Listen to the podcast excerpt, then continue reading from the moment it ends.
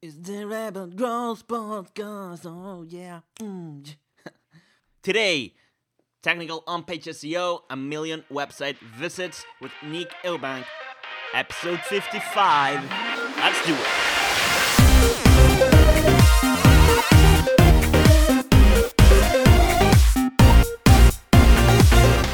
Welcome to the Rebel Growth Podcast. I am Borja Obeso, and every week I bring you step by step growth and online marketing strategies that you can actually implement in your business to see some results. It is my pleasure to have you here, and let's start with another episode now.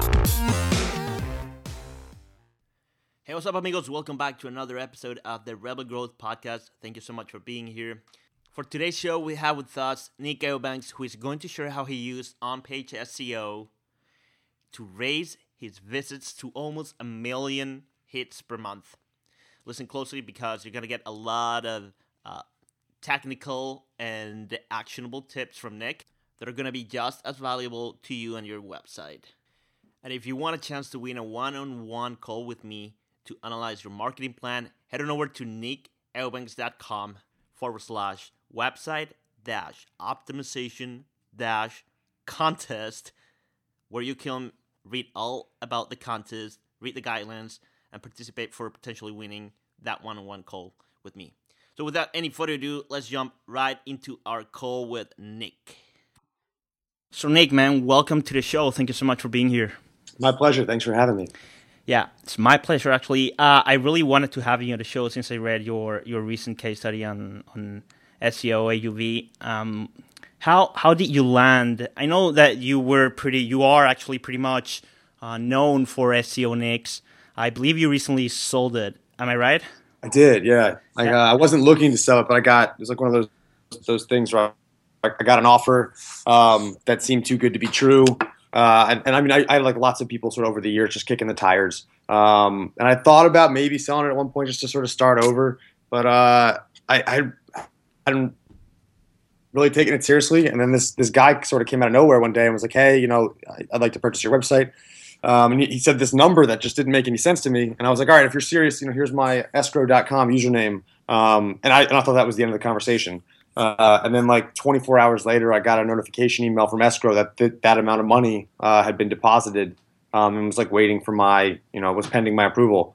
Um, it's like crap. I mean, guess, guess, I guess I'm going to do this. Oh, that's amazing. I mean, that's pretty cool. Can't imagine. I mean, how long did you have SEO Nicks for? Uh, like three years. Three years. Just about three years, maybe a little less than that. How, and how much traffic were you getting? Uh, probably around like when I would publish, I'd see really big spikes. Um, but on average, probably around sixty thousand visits a month or so. That's pretty good. I believe that's a. I, um, I guess they wanted they wanted it because I don't know the traffic or something. No, they, they wanted it for. I mean, there are some specific reasons to that where there was commercial value in that blog. They were um, for almost every single variation, like almost every keyword you can think of that includes uh, like the root phrase increase traffic or increase website traffic, and there's thousands of variations. That makes up like 60% of the traffic of the organic traffic to that blog. Um, and that phrase is so commercialized that the blog itself, um, I threw up that I threw up like a really simple Wufoo form on the like uh, SEO, like, and I put like an SEO consulting uh, tab in the main navigation. And as soon as I did that, it started generating like three to five leads a day. Um, most of them weren't great leads, you know, a couple hundred bucks a month. People that that really didn't know what they needed; they just thought they needed something. Right. Um, I used that lead volume to create another business about a year and a half ago, two years ago, probably at this point, called SEOleads.org. Um, and I got that. Like, I just needed some place, something to do with all these leads. So I used that, started selling the leads via the, the email list I built up there. Sold that business, sold SEO leads in March, um, and just had all these leads coming in, and like didn't really have anything to do with them. Um, so th- this guy, the guy that bought it, owns an agency based in Singapore, and they, they just want the leads. Um, so did you, so, did you sell? Uh, sorry that I'm going off track here a little bit about the you know on the case study, but uh, I'm just I think it's so so cool how you know, what happened. Did you did you sell the leads and everything? the whole I mean, the, list? the leads were coming through the website. Um, so he got the website, so he got he got the lead, he gets all the leads going forward. He didn't want any of the retroactive leads. I still have that database, um, and he I, I, negotiated so I got to keep my email list. Um, so I could be true to my word. You know, part of my, my pitch for people to give me their email list was, you know, I'll never sell your information, and I did. Um, but that's pretty common. Like most times when you sell a website, the the subscriber list is what the buyer really wants, um, and they wanted it, um, and they probably could have negotiated a little bit harder, um, but they didn't. So I kept it. Right. Yeah. And um, how did you got got started with SEO? Um, that story's out there like all all over the place. Um, I mean, like everybody else, I think. Well, not everybody, but most people um, who've at least been doing it for a while. It was you know by accident. Um, I was working for uh, like a startup software, uh, startup accounting software firm, um, and like we knew there were some terms that people were searching, and we knew uh, what made good clients to us based on conversations. And we just I just started messing with all these different things inside the CMS that we had at the time. Um, my background really was like I, I got I got really into software and like building just web pages and building web content. And like i was a content manager for a couple different like little companies and nonprofits and just got like my uh, my feet wet with a bunch of different content management systems. Um, and that's really what sort of led to everything. It was just like experimenting um, and paying attention to the stuff that sort of started to work. That's cool. Yeah i mean it's it's a pretty common story about how someone gets into this whole industry. Um, you start seeing some results, you want to implement them for yourself, you go into the entrepreneurial road, and that's what happens. So tell me about. Uh, let, us get into details with this with this case study right here. Um, you were able to increase traffic to over one million visits per month to this one website, right? Yeah, yeah, to YourListen. All right. So how how did the website traffic look before you started to work with them?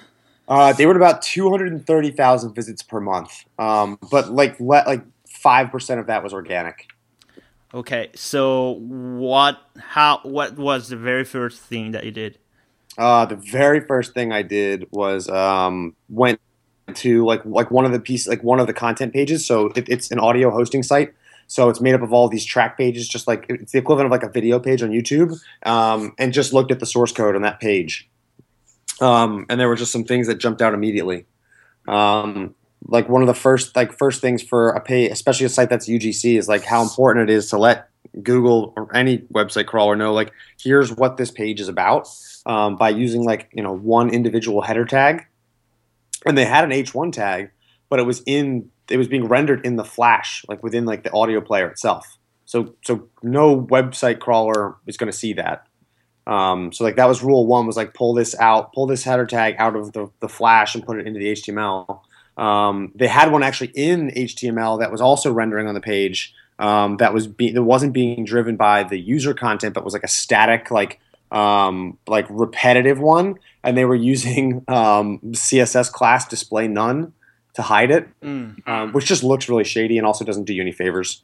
Um, so it was just like a couple of these silly things, and then it was just uh, it was like going into the um, URL parameters in Webmaster Tools and looking at like what the specific elements were, like what were the the patterns or the directories that were eating up a whole bunch of their crawl budget, and the big one was uh, like just like any you know like a SoundCloud or even YouTube, they have like a, a player that they created that allows people to embed their audio files like all over the internet, which is an awesome source of links.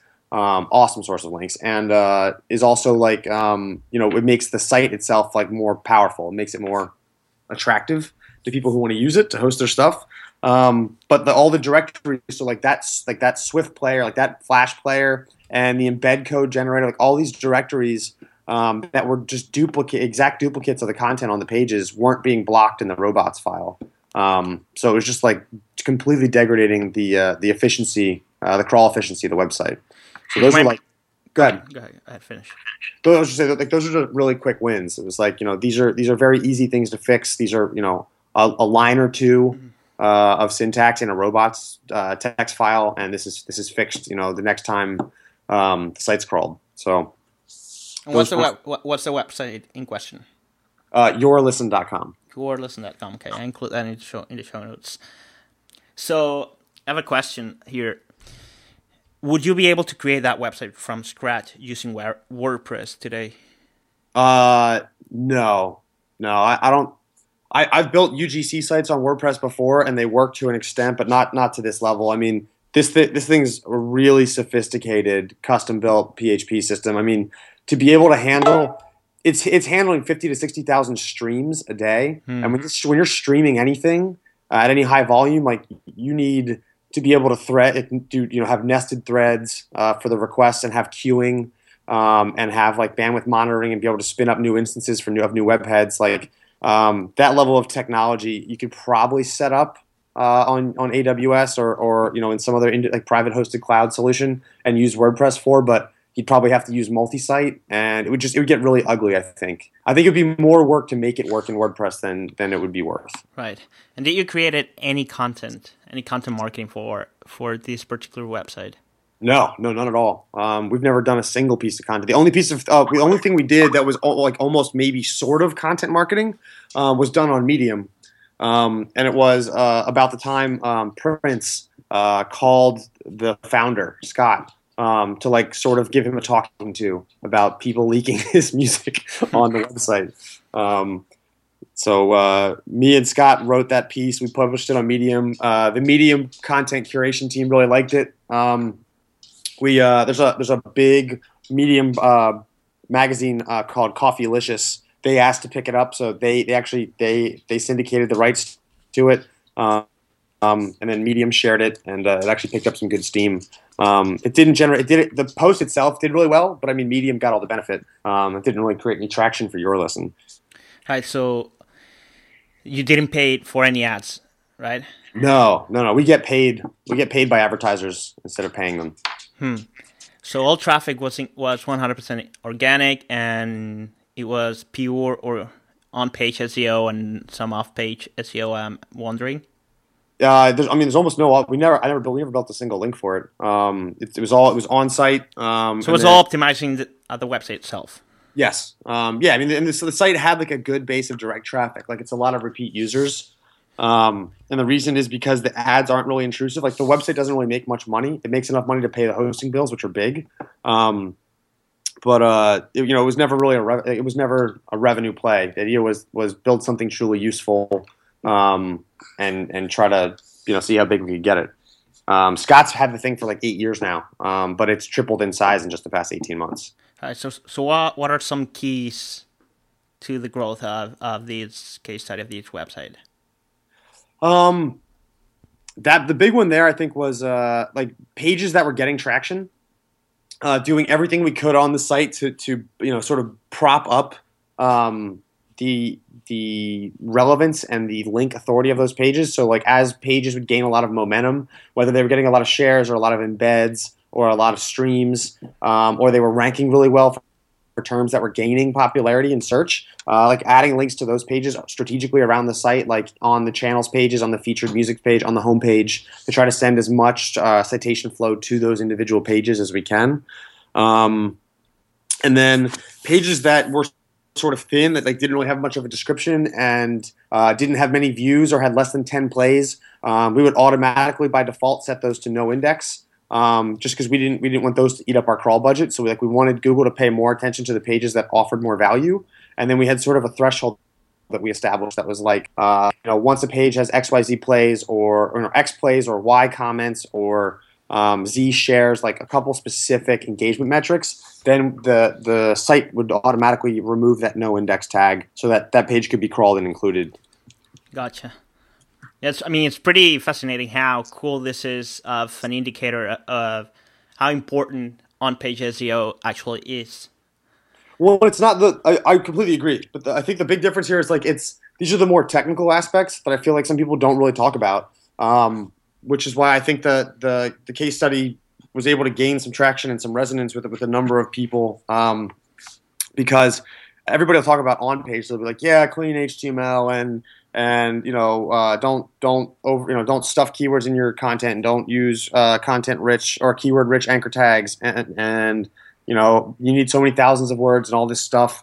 And that's great but like that's not that's not going to help you if you know you've got lots of duplicate pages or you're not uh, making your best pages work the hardest for you and so on. So um, i think the technical aspects of on-site uh, seo are, are are undervalued and often overlooked Any key key takeaways that you will want to provide to our listeners? Uh, U- UGC is really hard. Um, uh, I think one thing that I probably didn't um, really harp on on the case in, in, on the latest case study that I sh- I could could have or should have um, is that the site was around for a while. Like it built up a really base of user generated organic content um, on its own. Um, like you know, there's years and years and years of this content. Like it is really hard to do UGC. Um, um, you know, when I was doing the UGC project in Japan that I wrote about on SEO Nick, um, we we were creating a lot of content. There were descriptions. It wasn't big pieces of content, but it was a lot of them because we needed to seed all those initial rankings and seed all that sort of initial visibility to try to get reviews, um, to try to get the content that we needed to support the site. Um, and at the end of the day, like you know, we sort of this that site's still growing, but we sort of hit a critical mass um, where until we were going to be able to start really acquiring new reviews like at the level of TripAdvisor in that space, we just we're never going to grow larger than three million visits a month. Uh, I get you. So Nick, any place that you want to send people to to learn more about um, everything that you have done or that you're doing, anything that you publish? Um, I would say definitely. I would just I'd say check out SEOAUV.com. It's my latest project. Um, be my new sort of foray. It, it's going to be uh, what's the right word here? It's going to be pretty politically incorrect. Um, I mean, I swear when I talk, and I definitely swear when I get excited. So there's going to be a lot of swear words in there. And um, I mean, I'm going to rip apart a bunch of big brands. I've got a big keyword teardown that is coming out pretty soon. Um, I've got a post that I'm working on that shows how important amplification is um, with specific stats and sort of beats up on a lot of the old mantras that people have been preaching for a long time. Um, I've got a post coming that people are going to be upset about. Uh, it talks about how links still work. Uh, everybody wants to talk about links being dead because how hard they are to acquire, and most SEO, most SEOs, to be honest, suck at building links. yeah, like they really do, um, and it's just because it requires creativity. Yes. Um, and, and there's very few SEOs I think that really put in the time to try to be like bring creativity to the table. So um, that's going to be a fun post. I, I think uh, I think a lot of people are going to get pretty upset about that, which will be awesome. Well, so, it sounds like a bunch of content that we can feature again in the show. So I definitely hope that we can bring you back and talk about all these cool stuff. Uh, Absolutely. Man, well, thank you so much for, for this case study, for these tips. Um, I really, really enjoyed, uh, you know, how, how you were able to modify all that, you know, all of these, th- these things and, and increase traffic that much. I mean, it's a lot of people are skeptical about if these kind of you know improvements are possible on these shows. You know, that well, the truth is, I got I've seen people get flack. Like uh, somebody over at Ahrefs wrote um, sort of like a response to that case study because it sort of blew up on Twitter, um, which is which is unfortunate. Like I got the big ego boost from like from like seeing all the tweets, like the tweet count on the URL. And then, like right, like the sixth or seventh day the post was live, Twitter removed the share counts. So like the total shares on the post dropped by like eighty percent. Um, whatever. Um, it's still. I'm just glad that people were reading it and enjoying it. But uh, somebody on Ahrefs wrote, on the blog there wrote like you know this is not the, the, post is called like this is not a case study on, on a million visits, and he's sort of ripping apart traffic. He's like traffic's not important, revenue's important, conversion's important. Um, and that's great except if your website is has a CPM business model, which your listen does. The more visits we get, the more page views we get, the more money it makes. Yeah. Uh, traffic is actually really important, and the more eyeballs you get, the more money you make. Um, so it's just a really funny, sort of uh, very hypercritical case study um, of somebody that uh, that got sort of upset about it. The other thing I think that's worth mentioning that sort of chaps my ass a little bit is it takes patience to write these things. Like like we saw a nice boost the first month after we implemented this stuff back last uh, like last July, and then we saw another nice boost last August when we implemented like made some more changes. And like I could have written this case study then. I could have written this case study a year ago about how like we made some changes and we got to five hundred thousand visits a month. But it's not like it's not as big of a deal. Like I think it, it take there, there's an element of patience that is important. Like if you want to have these big wins and you want to write these kinds of these case studies with these very clickbaity uh, post titles, the some people need to realize like it really does take patience, and, and, there's a chance we may never have broken a million. Like as soon as we broke the million mark, um, like I fired up and wrote the case study because I was like, oh man, like we got it, like we hit the milestone we were after. Um, but you know, if this drops off or we don't hit it again next month, like it, it was all for naught. So uh, I, I, think uh, that patience shouldn't be taken for granted. Well, all the resources and everything that we mentioned on the show is going to be at the show notes.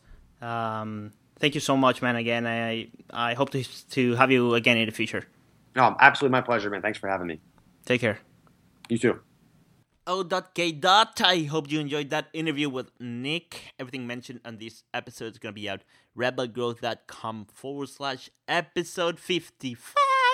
And if you have any comments, please let me know about them. Tweet them out.